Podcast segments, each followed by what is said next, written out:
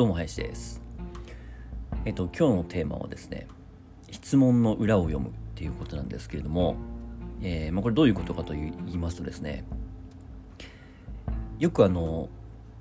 どの人がどんなことを話しているかとか、えーと、自分が聞いたことに対してどんな答えをするかっていうことがねよく注目されがちなんだと思うんですけれども、えーと、僕が常々思っていることはですねその人がどんな答えを持っているかよりもその人がどんなところに疑問を持っているかどんなところに問いを発見するのかそういったところに、えー、その人の思考が現れると思っています。っていうのは、まあ、どんな答えをするかっていうのは、まあ、いろんなところでねいろんな人がいろんなことを言っているのでまああの何て言うかな簡単に言うとこうパクってこれるんですよねいろんな答えっていうのは。その辺にあのそのなんだろうな世の中にあるようないろんなこう問いに対する答えっていうのはもうその辺に転がってますよね今の時代って。こう情報が情報が溢れ返っていて、えー、正解に正解が溢れ返っていて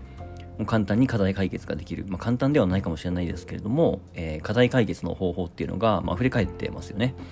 えー、顧客をどうやったら集客できるかとか売上売上をどうやったら上げられるかとか、まあ、もちろん簡単ではないですよ。簡単ではないんですけれども、えー、いろんな方法が、えー、情報としてね手に入ると思います。あとはまあどうやったら、うん、なんだろうな恋人ができるかとか、えー、どうやったらスキルアップができるかとか、えー、どういう情報を持っていれば海外旅行で困らないとかね、まあ、そういったところまで含めて、まあ、いろんなこう答えっていうのが広がってあの転がっていると思います。なんですけれどもその人がどういうところに問いを持つのかどういうところに疑問を持つのかっていうのはもう人それぞれ千差万別ですよね。疑問っていうのはままあ疑問のねその文章自体はパクれるかもしれないですけれどもどういったところにその人が引っかかるのかん？これはっていうのってもうまさにその人のパーソナリティというかイデオロギーというか、まあ、そういったところが出ると思うんですよね。なので僕は、えっと、あこの人のちょっと考えを覗いてみたいなとかこの人何考えてるんだろうなっていうことを知りたい人がいた時にですねその人がどんな質問をするのかっていうところをすごく注目してます。なのでその人の一挙手一投足をこうじーっとね見たり聞いたりしてるんですけれども。で実際ですねこの間、えーと、僕今ね、あのー、この3月からちょっと新しい職場に転職をしたんですけれどもやっぱりあの、やっぱりというか今でですねちょっとこうチーム全体が結構バタバタしてるんですね、えー、新しい商業施設、まあ、ちょっとこれまたあの明日の放送で、えー今度のね仕事の話をちょっと細かく言おうかと思いますけれどもちょっとね今時期的にバタバタしています。で僕がそこに入ったものなので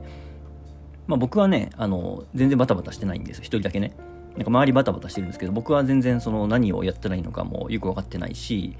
あなんとなくみんなバタバタしてんなっていう感じでこうボケっと見てるんですけれども、まあ、もちろんやることはやってますけどね、えー、言われたことをやったりとかしてるんですけども、まあ、まだまだね僕だけちょっと危機感が、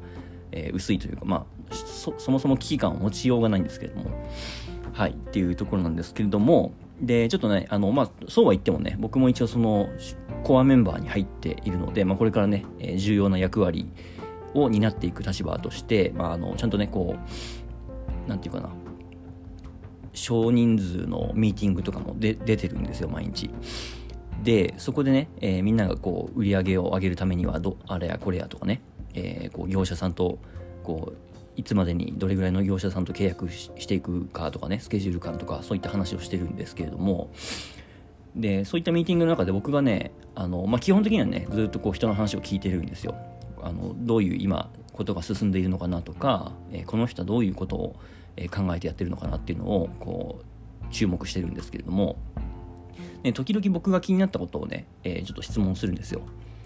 まあ、このラジオを聴いてくださってる方ならなんとなく想像つくと思いますけれどもあの僕はその目先目先の実務というか細かいこうスキルとかね、えー、目先の売り上げとかそういったところは、まあ、どうせ他の人も考えてるしもちろん考えなきゃいけない時はあるとは思うんですけども、まあ、僕じゃなくてもねそれはあの周りの人が正直言って今度の職場の人たちみんなすごい優秀なのでめちゃくちゃ仕事もできるしなので別が別に僕が聞くまでもないなっていうところはあって、えー、聞かないんですね。で僕が質問することっていうのはやっぱりこう本質に近いというか、まあ、自分で言うのもちょっと恥ずかしいですけどもやっぱりねそもそもこれって何のためにやってんのかなとかそもそもこの方向でいいんだっけっていうところは、まあ、ある意味僕が一番今冷静に俯瞰して見れるんですよね。周りの人っていうのはこうバタバタとしている中の人なので、えー、なかなかこう一回立ち止まって引いて俯瞰で見るっていうのは、まあ、できなくもないんでしょうけれども、まあ、比較的僕の方が今のところできてるかなっていう感じできてるかなというか、まあ、そういう立場にあるとは思ってます、まあ、それが僕の今のねやるべきことでもあると思うし。でですね、えー、ちょっとちょっと話それましたけれどもえっ、と今日のテーマで言うとですね僕がこの間質問したことでね、えーとまあ、ちょっと2つのことを別々のミーティングで質問したんですけれどもまず1個がですね、まあ、新しい商業施設を今作ってるって言いましたけれどもえっ、とそもそも、まあ、そもそもというかこの商業施設全体のターゲットって誰なんですかっていう質問をしたんですよ。でターゲットって誰なんですかっていう質問をしたことに対して返ってきた答えがえー、観光客の人も地元の人も老若男女ですっていう答えが返ってきたんですね。どう思います？皆さん。まあ、要するにこれ全員ですって言ってるんですよね。で、ターゲットってそういうことじゃないじゃないですか。全員だったらそういうターゲッティングって言わないですよね。誰にも刺さってないっていうことなんです、ある意味。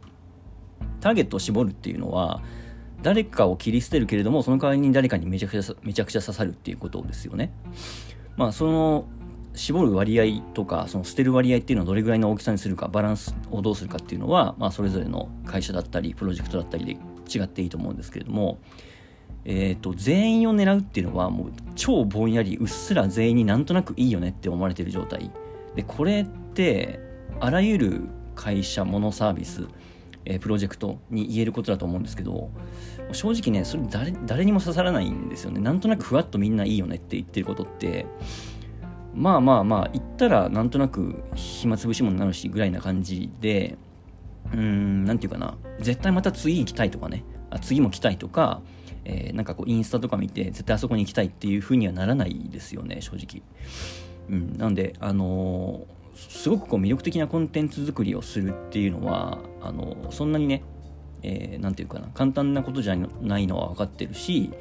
えー、もちろんねたくさんの人に来てほしいっていうのはあの重々承知なんですけれどもだし、まあ、僕がそんな、ね、偉そうなことを言える立場じゃないんですけれども、まあ、少なくとも働いてる人、まあ、僕も含めて働いている人たちが自分たちは誰に対してこのものを売っているのかこの施設を売っているのかっていうところが分かってないままやるっていうのはちょっと危ないなと思ったんですよ。別に全員をターゲットにしてるなら全員でもいいんですけれども、まあ、ターゲットとは言わないと思いますが、えー、だったらねあのあじゃあこの施設はそうやってぼんやりうっすら、えー、いろんな人に、えー、対してサービスを提供してるものを販売してる施設なんだなっていうふうに共通認識としてみんなが分かっているならいいと思うんですけどもえっ、ー、とこの人はこの売り場の人はすごいね地元の人に対して物を売っていきたいとかこの売り場の人はすごい観光客の、えー、若いカップルに対して売っていきたいとかっていう意思意思がこうそれぞれのね、えー、人だったり売り場でバラバラになってたらねあの大きな商業施設なんでやっぱ方向性取れないと思うんですよね。っていう意味で僕はターゲットは誰かっていうふうに、えー、聞いたんですけれどもおそらくその僕が質問した人っていうのは、まあ、その質問の意図を、えー、汲み取ってもらえてない、まあ、僕の質問の仕方がねもしもしかしたら悪かったっていうのもあると思いますけれども。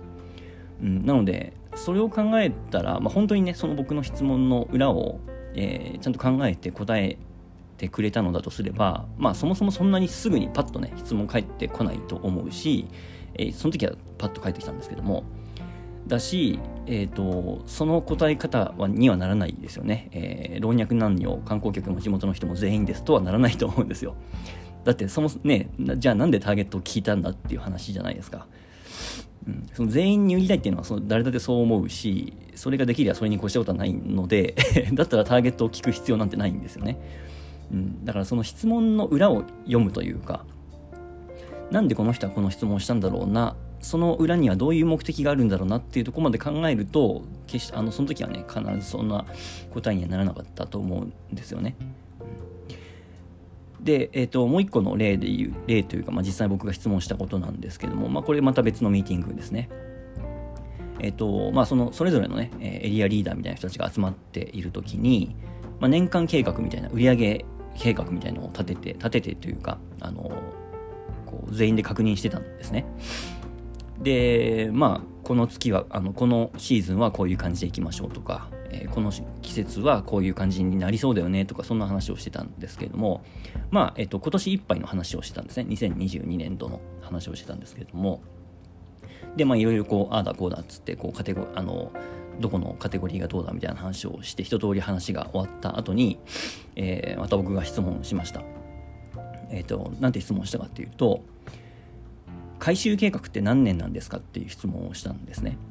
まあ、もちろんその大きな商業施設を新しく作るので、まあ、それなりにこうコストがかかってますよね。えー、まあ今も現段階でこう現在進行形でかかってる最中だと思いますけども、まあ、オープンまでに、えー、例えば1億かかったんだとしたら、えー、その1億を何年間で回収する計画なのかなっていうのを僕は知りたかったんです。で、えー、それを聞いた時の答えが、え、それは経営陣しか知りませんという答えが 返ってきました。なので、えー、私たちは、まあ、要するにその私たちは知る必要はないですっていうことなんですよね。まあ、僕が質問した人っていうのは、その経営陣と僕たちの一個間にいる顧問みたいな人なんですけれども、まあ、その人に質問したんですね。で、えー、これもやっぱり同じなんですよね。えっ、ー、と、なんで僕がその質問をしたかっていうところを、えー、全く汲み取ってもらえてないっていう。まあ、あの、ちょっとさっきから、ね、愚痴っぽいことばっか言ってますけど、全然あの、今ね、たまたまこのテーマなんで、そういう話を出してるだけで、えー、今の会社には、新しい会社には全く不満もないですし、楽し、楽しみなので、えー、そこはちょっとね、誤解のないように言っておきますが、はい、この質問に関してってことですね。そう。で、なんで僕が何年計画かを知りたかったっていうことなんですけれども、これ皆さん分かりますかね？ちょっと考えてみてほしいんですけれども、まあ、もしあれだったらね、えー、一時停止してみて考えてみてほしいんですけれども、何年回収のつもりなのかっていうことを考えるっていうことですよね。で、えっ、ー、と、まあ、観光地の商売なので、当然ですけれども、年間通じて毎月同じ売り上げっていうことはないですよね。まあ、当然ですけれどもどこの地域もほぼほぼそうだと思いますが、まあ、夏場が基本的に繁忙期と言われる時期になります、まあ、あとはね、えー、その地域とか業態によってはゴールデンウィークとか年末年始っていうところもサービス業はね、えー、繁忙期に入ってくると思いますし、まあ、この辺のエリアだと基本的に冬っていうのはね、えー、いわゆる閑散期と言われるような時期になるので、えー、まあ年末年始の本当にね数日数日間だけは忙しくなるかもしれないですけれども、基本的に12月、1月、2月ぐらいが、まあ、冬で、えー、あまりお客さんが来ないっていう時期になったりします。まあ、あとは、これもね、全国的にそうだと思いますが、まあ、梅雨時期ですよね。えー、関東だったら6月から7月にかけてぐらいが、まあ、梅雨のシーズンに入って、まあ、比較的観光には向いてない時期っていうことになりますね。まあ、あとは、そうですね、8月の夏休みが終わって、9、10ぐらいの、まあ、紅葉シーズンはちょっとまた混みますけど、その夏と紅葉シーズンの間ぐらいですかね。そのあたりも、まあ、少しだけ落ち着くっていう感じになると思います。まあ、9月は連休とかありますけどね。はい、そんな感じになりますよね。で、この時にですね、繁忙期というのは、まあ、言ってみればですよ。あの全然そんなことはないでないと思いますけれども、言ってみれば、まあ、黙っててもお客さんが来るっていう時期ですよね。あ全然そんなそんなことはないですよ、実際は。実際はちゃんとはね、あのいろいろこう考えたり頑張んなきゃいけないんですけども、まあ、基本的には、えー、お客さんがたく人が流れてくるっていう意味に関してはね、えー、たくさん来ると。で、閑散期です。閑散期といってもね、やっぱりその、まあ、閑散期売り上げ落ちちゃうからしょうがないよねっていうことではいけないと思うんですよ。やっぱ商売やってるのでね。えー、そこはなんとか頑張ってお客さんを、えー、こう呼ばないといけないんですけれども、ここでですね、何年回収かっていうのが明確にあるとないでは、大きな違いが出てくると僕は思っています。まあ、これが正解かどうかは知らないですけれども。これ何かっていうとですね、その閑散期にじゃあ、えー、ここもねなるべく目標100%に近づくように頑張って売り上げを上げていくっていう方針なのか、まあ、それは要するにその回収計画にできるだけ早い段階で、えー、近づけるっていうことですよね。5年で回収しようと思ってるんだったら、えー、4年目で回収できればいいようにこう頑張るっていうことだと思うんですけども利益利益優先でね。なんですけれども例えばこれがうんそうだな。10年かかってゆっくり回収していきましょうとかっていう場合、まあ、あるいは逆にもう1年で回収できちゃうから1年目すごい頑張ろうっていう場合でもそうだと思うんですけどもってなった場合にねじゃあ閑散期にそんなに利益優先で頑張る必要があるのかっていうかうん閑散期にがんあの利益を上げることよりも長期目線で見て大事なことがあるんじゃないかっていうことなんですよね。当然ですけれども夏場のくっそ忙しい時に、えー、なんか実験的なね挑戦とかってなかなかしづらいと思うんですよ。あのまあその時期その時期はその時期ならではの実験っていうのができると思うんですけれども、えー、例えばそのね、え、パートさんたちに、え何か新しいことにチャレンジしてもらうとかっていうのはなかなか忙しい時にはできない。だから、え閑散期に売り上げをね多少落としてでも、えー、なんかこう新しいことにチャレンジしてみんなで行こうとか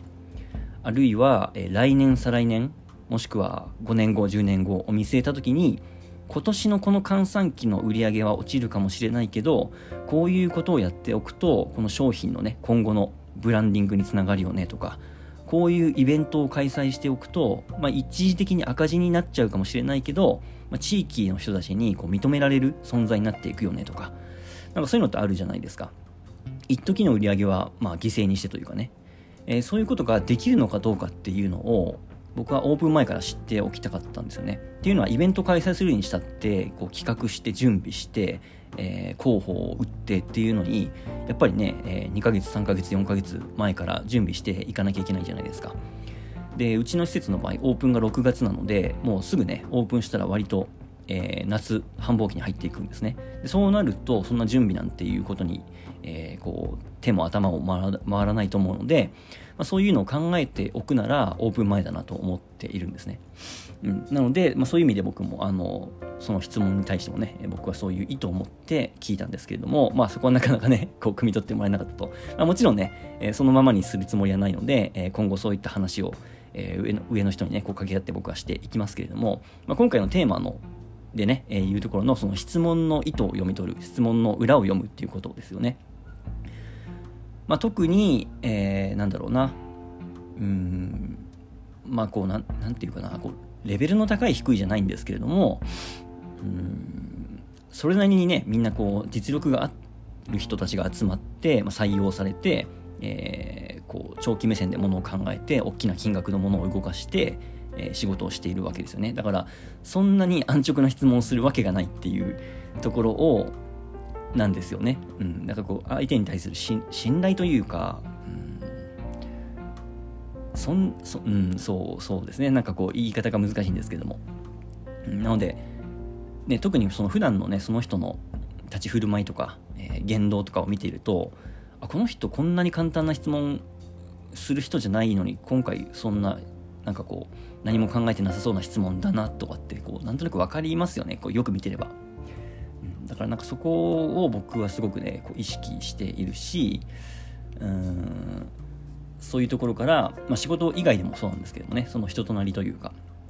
普段全然喋んない人でもあ多分この人は喋ってないけど会議の時とかねまああとその友達同士で集まってる時とかなんかこの人すごい無口だなとかって思う人いるじゃないですか。なんだけれどもその人はその人でね、えー、何かこう深く自分の中でこう試作しているかもしれないしそういう人が時々ポロッということっていうのが意外とね、えー、なんかこう重要なことだったりとか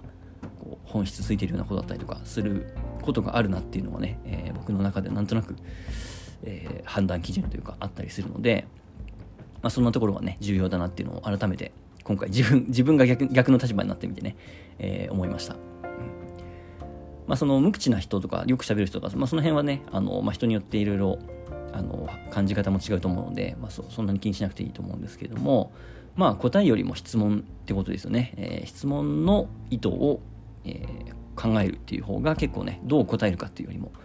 あの、まあ、それが正しい悪いあの正しくないとか、えー、いい悪いじゃなくてその人らしさが一番出るなって僕が思うのが質問の方なんですよね答えよりも。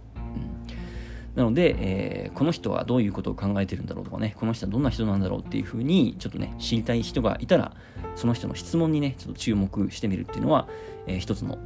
いい方法なのかなと、えー、個人的には思っています。はい、ちょっと長くなっちゃいましたけれども、えー、そのところです。